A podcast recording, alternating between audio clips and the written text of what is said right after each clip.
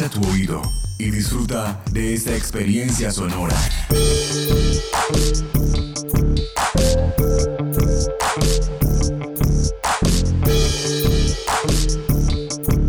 Este es un podcast UN Radio.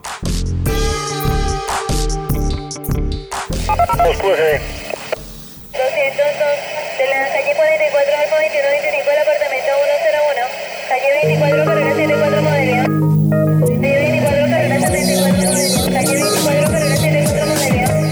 Relatos de gobierno urbano. Hay de varios precios, patrón, de 6, de 7, de 8. Hay de varios precios. Relatos de gobierno urbano. La ciudad contada por sus protagonistas.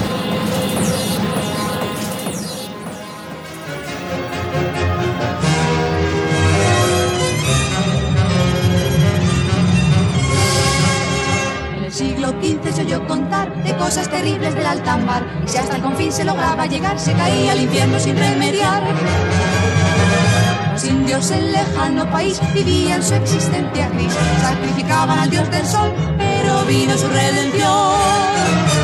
Fue Cristóbal Colón el navegante, que la tierra en su redonde reconoció, desafiando peligros y constante en su fe, aquel nuevo mundo descubrió, aquel nuevo mundo descubrió, y América se despertó.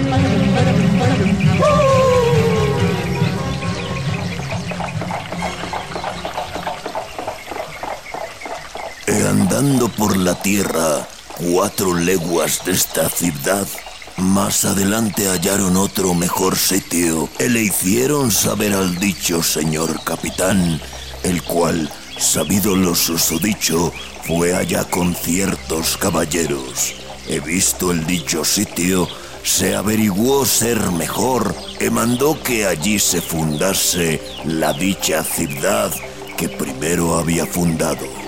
Acto seguido, algunos de los presentes con toda solemnidad trasladaron el rollo de justicia al nuevo sitio y lo hincaron en el centro del cuadrado de terreno destinado para la plaza de la nueva fundación.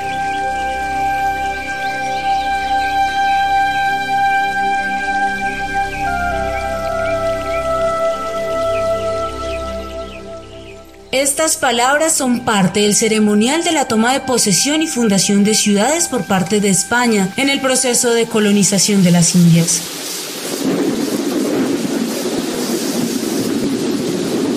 En Colombia, la mayoría de las ciudades coloniales fueron fundadas siguiendo estas ritualidades prescritas por las ordenanzas oficiales. Aunque existen diferencias en el texto entre algunas actas fundacionales, se trata de divergencias menores.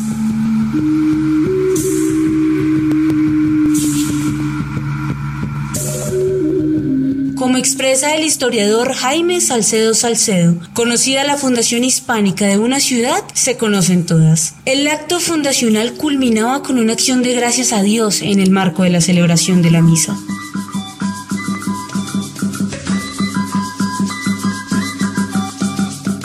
Desde 1492, cuando se llevó a cabo el descubrimiento de este continente, el imperio dio inicio a la práctica de la fundación de ciudades como forma de control político y económico del territorio americano y de sus recursos. La primera de ellas fue la Isabela en República Dominicana, fundada en 1494. Para el caso colombiano, en aquel momento la Nueva Granada, las primeras ciudades San Sebastián de Urabá y Santa María la Antigua del Darién se fundaron en 1510. El profesor Fabio Zambrano Pantoja, historiador y coordinador de la maestría en gobierno urbano del Instituto de Estudios Urbanos de la Universidad Nacional de Colombia, recuerda sobre el particular el servicio que prestaban las ciudades al Imperio Español. España es un imperio urbano y España conquista fundando ciudades. En esto, España es simplemente una heredera de la misma estrategia que tuvo Roma. Aplica ese principio totalmente en su conquista en América. Desde las ciudades se controlan los territorios, desde las ciudades se controlan los recursos conquistados, desde las ciudades se controlan a los conquistadores, porque fue una estrategia muy bien pensada del Estado español, del imperio español, de controlar a sus huestes que tenían una clara tendencia a establecerse como poderes, como señores de la tierra, al estilo del el cercano feudalismo español. Por lo tanto, el imperio español es un imperio urbano y las ciudades le sirven para controlar el territorio, controlar los recursos y controlar a los conquistadores. Desde la conquista y durante los primeros años del siglo XVI, la fundación de ciudades no fue numerosa debido a las pocas y reducidas expediciones que se organizaban. Sin embargo, a partir de la conquista de los imperios azteca e inca, se desencadenó un mayor número de fundación en los territorios conquistados. De acuerdo con el profesor Germán Mejía Pavoni, profesor de la Universidad Javeriana, esta fue la manera como el imperio español buscó controlar sus territorios en América Latina. En la expansión del imperio español hacia el nuevo continente fue una actividad que se realizó fundamentalmente a través de la creación de ciudades. Controlar un territorio que es muchas más veces en su tamaño que la península ibérica solo era posible a través del control de puntos en el territorio que permitieran dominar extensiones centradas en una ciudad. De ahí que la fundación de ciudades fue estratégico, fue fundamental y fue la manera para que la monarquía española pudiera controlar gobernar, administrar el territorio de sus colonias en América, que inicialmente no fueron colonias, sino realmente provincias y solo hasta el siglo XVIII colonias. Fundar ciudades era también una actividad que se ha practicado desde muy antiguo. Los romanos lo hicieron en España, muchos de los reinos españoles lo hicieron en su proceso de expansión sobre el sur, por lo tanto no era una actividad desconocida ya había una práctica en la península ibérica y con base a esa experiencia en el paso a América ellos continuaron con esa práctica. Fundar ciudades entonces resulta fundamental, fundar ciudades resultó estratégico y fundar ciudades, ya fueran villas o ciudades, dependiera del tamaño de la extensión que dominaran, se convirtió en la manera como se construyó el imperio español en América. Caballos, enfrentando arcabuces a piqueros, con el alma unida por el mismo clero que la sangre corra protegiendo el de esta manera, desde que Cristóbal Colón llegó a América y durante los siguientes 140 años, se fundaron en el continente 330 ciudades de forma oficial. Unas sobrevivieron y otras desaparecieron o perdieron su protagonismo económico y político.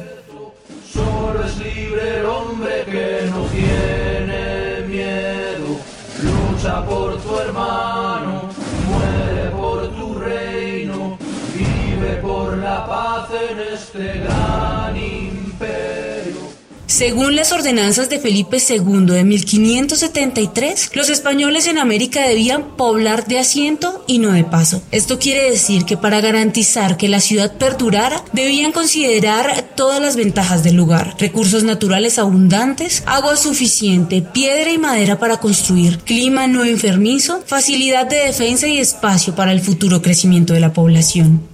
España funda ciudades allí donde hay recursos. Es muy diferente al caso portugués que lleva los recursos al mar. En el caso español, España va donde hay recursos y allí funda ciudades, ciudades mineras, ciudades administrativas. Y este es el caso de Santa Fe de Bogotá, igual que Pasto, igual que Popayán, igualmente es lo que sucede en Tunja, Pamplona. Y aquí llegan y fundan una ciudad a mil kilómetros del mar, pero un lugar donde hay una altísima densidad poblacional. Es decir, recursos de qué? Tributos y población sedentaria ya fija en un lugar. Esto es lo que provoca que estemos nosotros en este momento tan distantes del mar, pero montados sobre un lugar de unos recursos naturales y especialmente de unos recursos humanos que son de singular importancia para ello.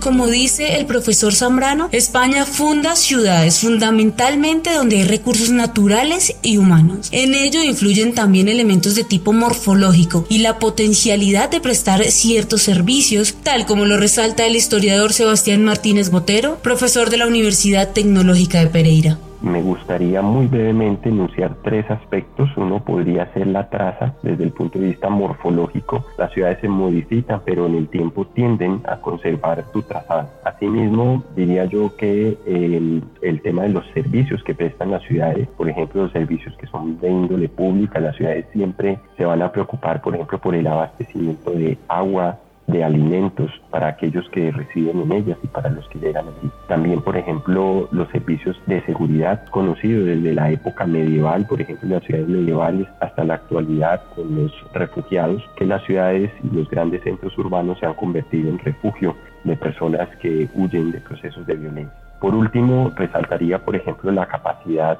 eh, institucional que tienen las ciudades, por ejemplo, la seguridad de índole jurídica, que le pueden brindar a las personas que residen en ellas es una de las eh, constantes que han permanecido también con el tiempo. Y también los servicios de índole administrativo que, que las ciudades le prestan a los individuos o ciudadanos de cualquier región o residente en la ciudad.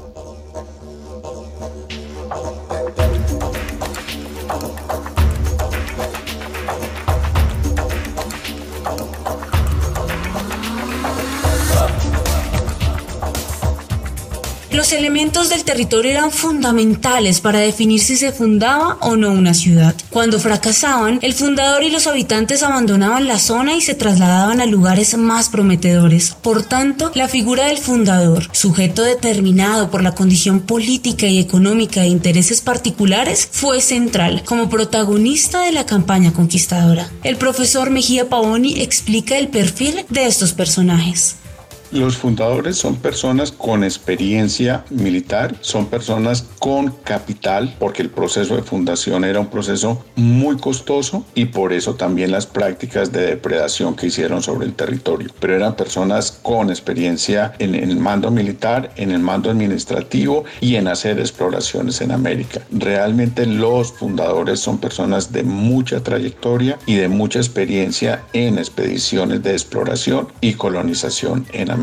A su vez, ellos se acompañaban en sus empresas de otros soldados, otros militares, pero también venían con notarios, con escribanos, con religiosos y con otras personas que los asistían. Todas las expediciones por lo general se hicieron acompañar también de una gran cantidad de población indígena que eran los que servían para cargar alimentos, armamentos y todo el aparataje que era necesario para que estas expediciones se realizaran.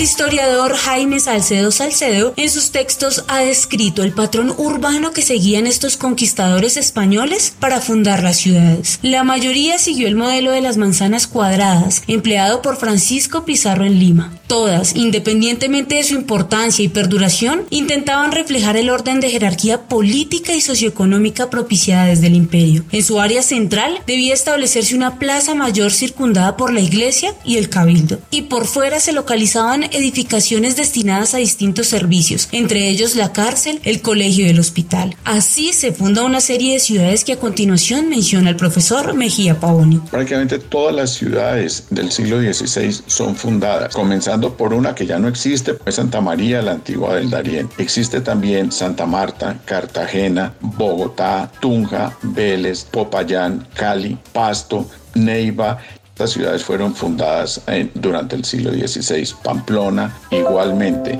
El estado es bastante grande, salvo las ciudades que aparecen después como Medellín o como Bucaramanga, no son fundadas.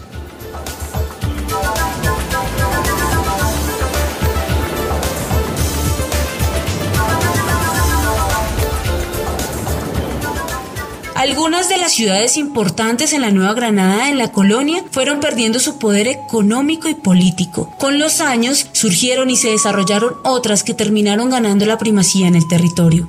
Fueron muchas las ciudades que fueron esplendorosas en el siglo XVI y que luego comienza su decadencia. Unas decaen en el siglo XVII, como es el caso de Santa Fe de Antioquia. Otras surgen en el siglo XVII, como es el caso de Honda, pero van a decaer en el siglo XIX. Otras tempranas, poderosas, como es el caso de Montpós, van a decaer en el siglo XIX. Son muchas las razones por las cuales las ciudades tienen eh, estos auges y estas decadencias. En el caso de Monpós tiene mucho que ver con el tipo de navegación sobre el río Magdalena. En el caso de Pamplona tiene que ver con la guerra de independencia y la pérdida de los circuitos coloniales y el control sobre los territorios mineros que explotaba con fuerza de trabajo esclavizada. Por lo tanto, eh, las ciudades crecen, pero ese crecimiento no es permanente en la historia. El único caso de permanencia es el caso de Bogotá.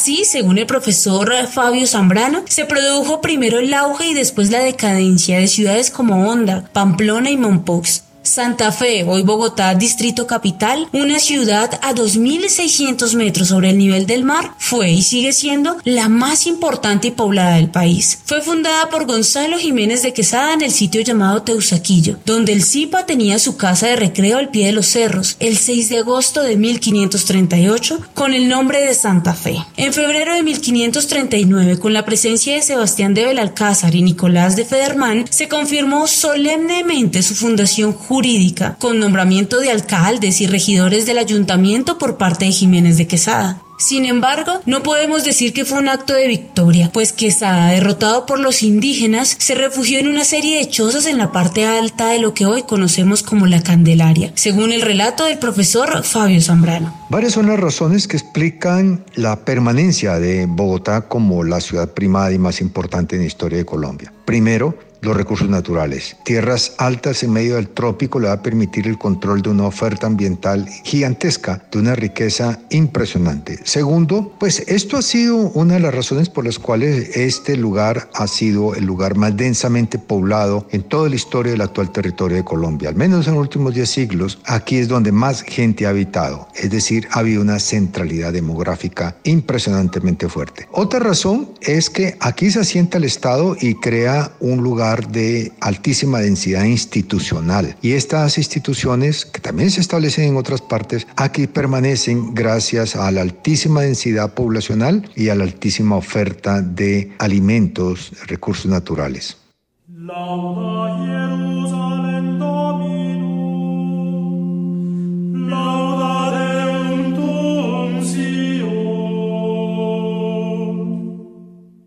Otras ciudades coloniales como Cartagena también han conservado su relevancia para el país. La capital de Bolívar fue fundada el 1 de junio de 1533 por Pedro de Heredia, con el nombre de San Sebastián de Cartagena, en el sitio de la aldea indígena de Calamar. Capital alterna de Colombia por ley 128 de 1963. El historiador Javier Ortiz Casiani se refiere a este proceso fundacional que permite que Cartagena, al igual que Bogotá, sigan siendo ciudades principales en Colombia.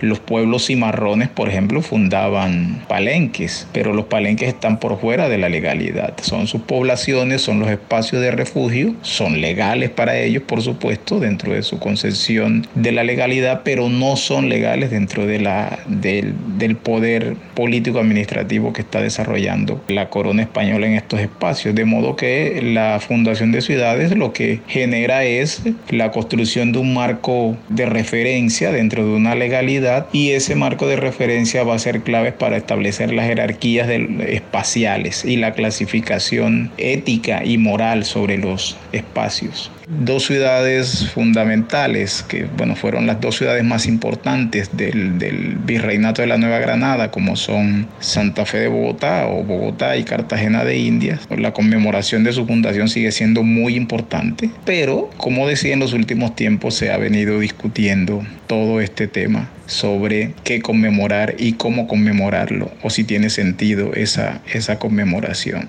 Las conmemoraciones no necesariamente son celebraciones, de modo que la conmemoración eh, da espacio también para el debate, para poner en juego las disputas de memoria o las diferencias en cuanto a la idea que se tiene o a la concepción que se tiene eh, sobre cuál es la identidad de un, de un espacio. Y eso es lo que ha venido pasando en los últimos tiempos.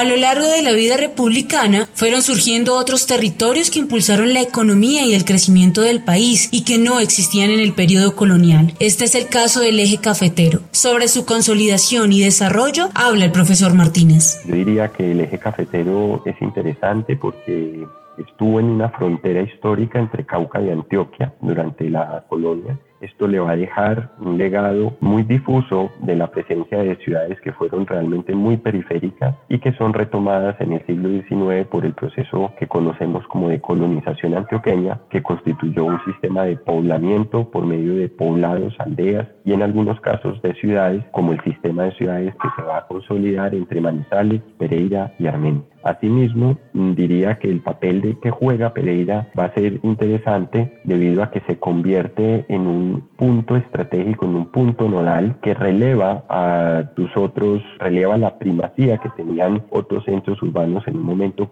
como Cartago, en otro momento como Manizales. Por ejemplo, creo que la importancia de Pereira va a consistir en que se convierte en una plaza comercial muy importante a principios del siglo XX con la comercialización de ganado y posteriormente con la comercialización del café. Una vez se crea el puente sobre el río Cauca que comunica a Pereira con el Valle del Risaralda y con los municipios de Caldas que estaban en la cordillera occidental de, municipios de Caldas y, Valle del Cauca, convierten a Pereira como en la cabecera de una región que podríamos decir es la región del norte del Valle del Cauca. Y esto eh, va a conectar inmediatamente con el Pacífico por medio del ferrocarril que se va a construir para exportar el café y sube el estatus de Pereira al punto en que en 1967 se convierte en capital departamental consolidando su primacía regional. No obstante, Pereira creo que sigue teniendo grandes retos por mantener esa primacía que comparte, entre otras cosas, con ciudades como Manizales y Armenia, como ya lo señalé anteriormente.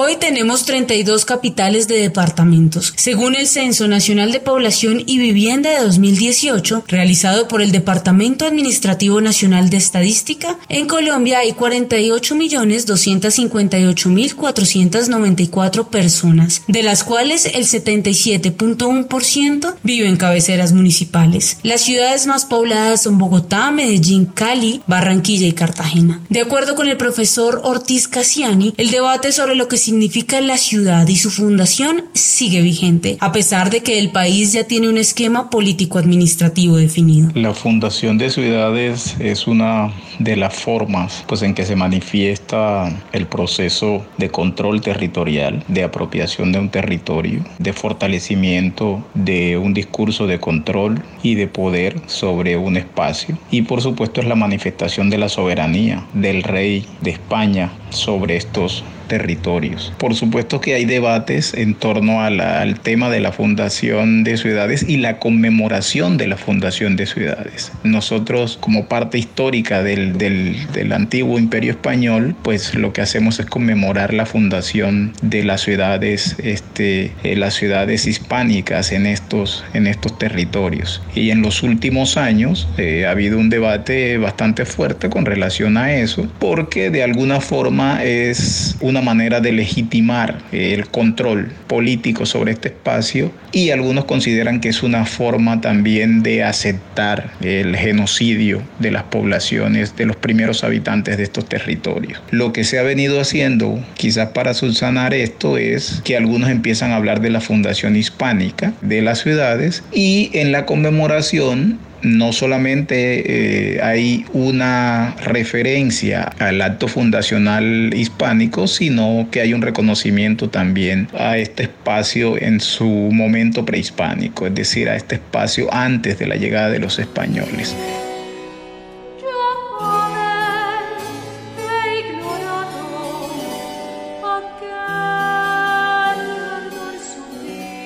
Tras siglos de consolidación de las ciudades colombianas, actualmente la discusión se da en torno a la consolidación de áreas metropolitanas y otros esquemas asociativos. De acuerdo con el DANE, Colombia tiene 1.103 municipios, entre ellos 8 distritos especiales, más las 18 áreas no municipalizadas y la isla de San Andrés. Están legalmente constituidas las áreas metropolitanas del Valle de Aburrá, Bucaramanga, Barranquilla, Cúcuta, Centro Occidente y Valledupar, y en proceso de constitución legal las de Cali y Bogotá. La profesora Jensi Contreras Ortiz, coordinadora del Observatorio de Gobierno Urbano del Instituto de Estudios Urbanos de la Universidad Nacional de Colombia, explica estas nuevas formas de relación con las ciudades. Es importante señalar que la evolución del sistema urbano en el país ha tenido distintos periodos y estos periodos han estado marcados por un reacomodamiento muy importante de las ciudades en el tiempo y que se puede explicar por varios hechos, ¿no? Uno de ellos tiene que ver precisamente con el crecimiento de esas ciudades en, en este periodo de urbanización acelerada de la primera mitad del siglo XX, luego un periodo de consolidación urbana y luego, que es el momento en que estamos viviendo actualmente, es un momento de intensificación de la metropolización de las grandes ciudades y eso pone de frente unos nuevos desafíos, unos nuevos retos de las ciudades en términos de reconfiguraciones espaciales, transformaciones de dinámicas económicas, una intensificación de relaciones funcionales y por supuesto una transformación institucional en términos de cómo se gobierna y cuáles son esos asuntos que se pueden gobernar. La reflexión entonces se centra en el alcance de las instituciones, entendidas como reglas formales e informales que determinan el comportamiento de los actores en el territorio. Y por supuesto que en este caso el sistema político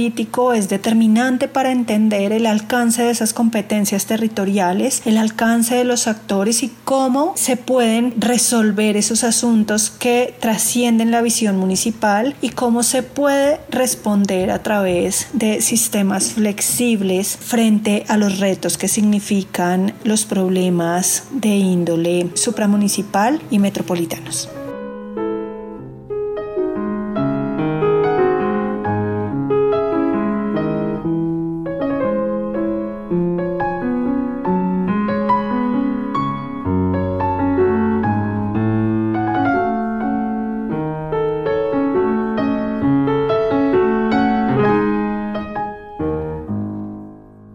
De la informalidad urbana definida por el imperio español, hemos pasado a la diversidad en tamaño y estructura de ciudades constituidas, construidas y reconstruidas en contextos democráticos. En este marco, las altas tasas de urbanización y las nuevas formas de relacionamiento de los ciudadanos con los territorios y la naturaleza hacen que las áreas metropolitanas cobren cada día mayor importancia.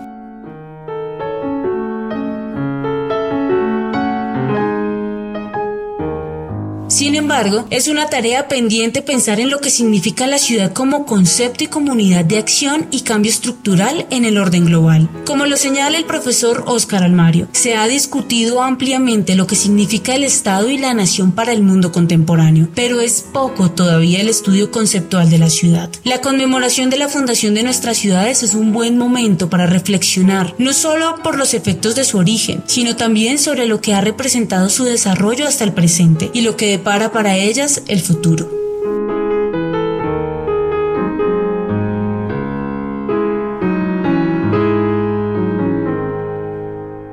Este podcast contó con la dirección de Diego Isaías Peña Porras, profesor de la Universidad Nacional de Colombia, la producción periodística de Claudia Sánchez y Milton Medina, la locución de Paola Medellín y la producción sonora de Ether Huasca.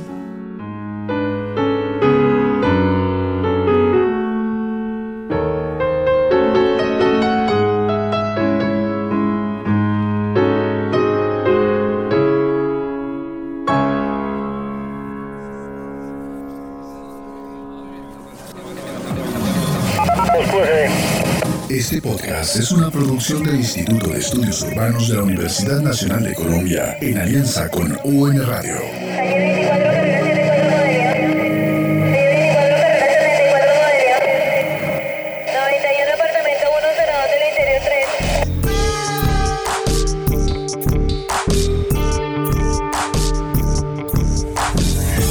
3. Este y otros podcasts en nuestro sitio web unradio.unal.edu.co.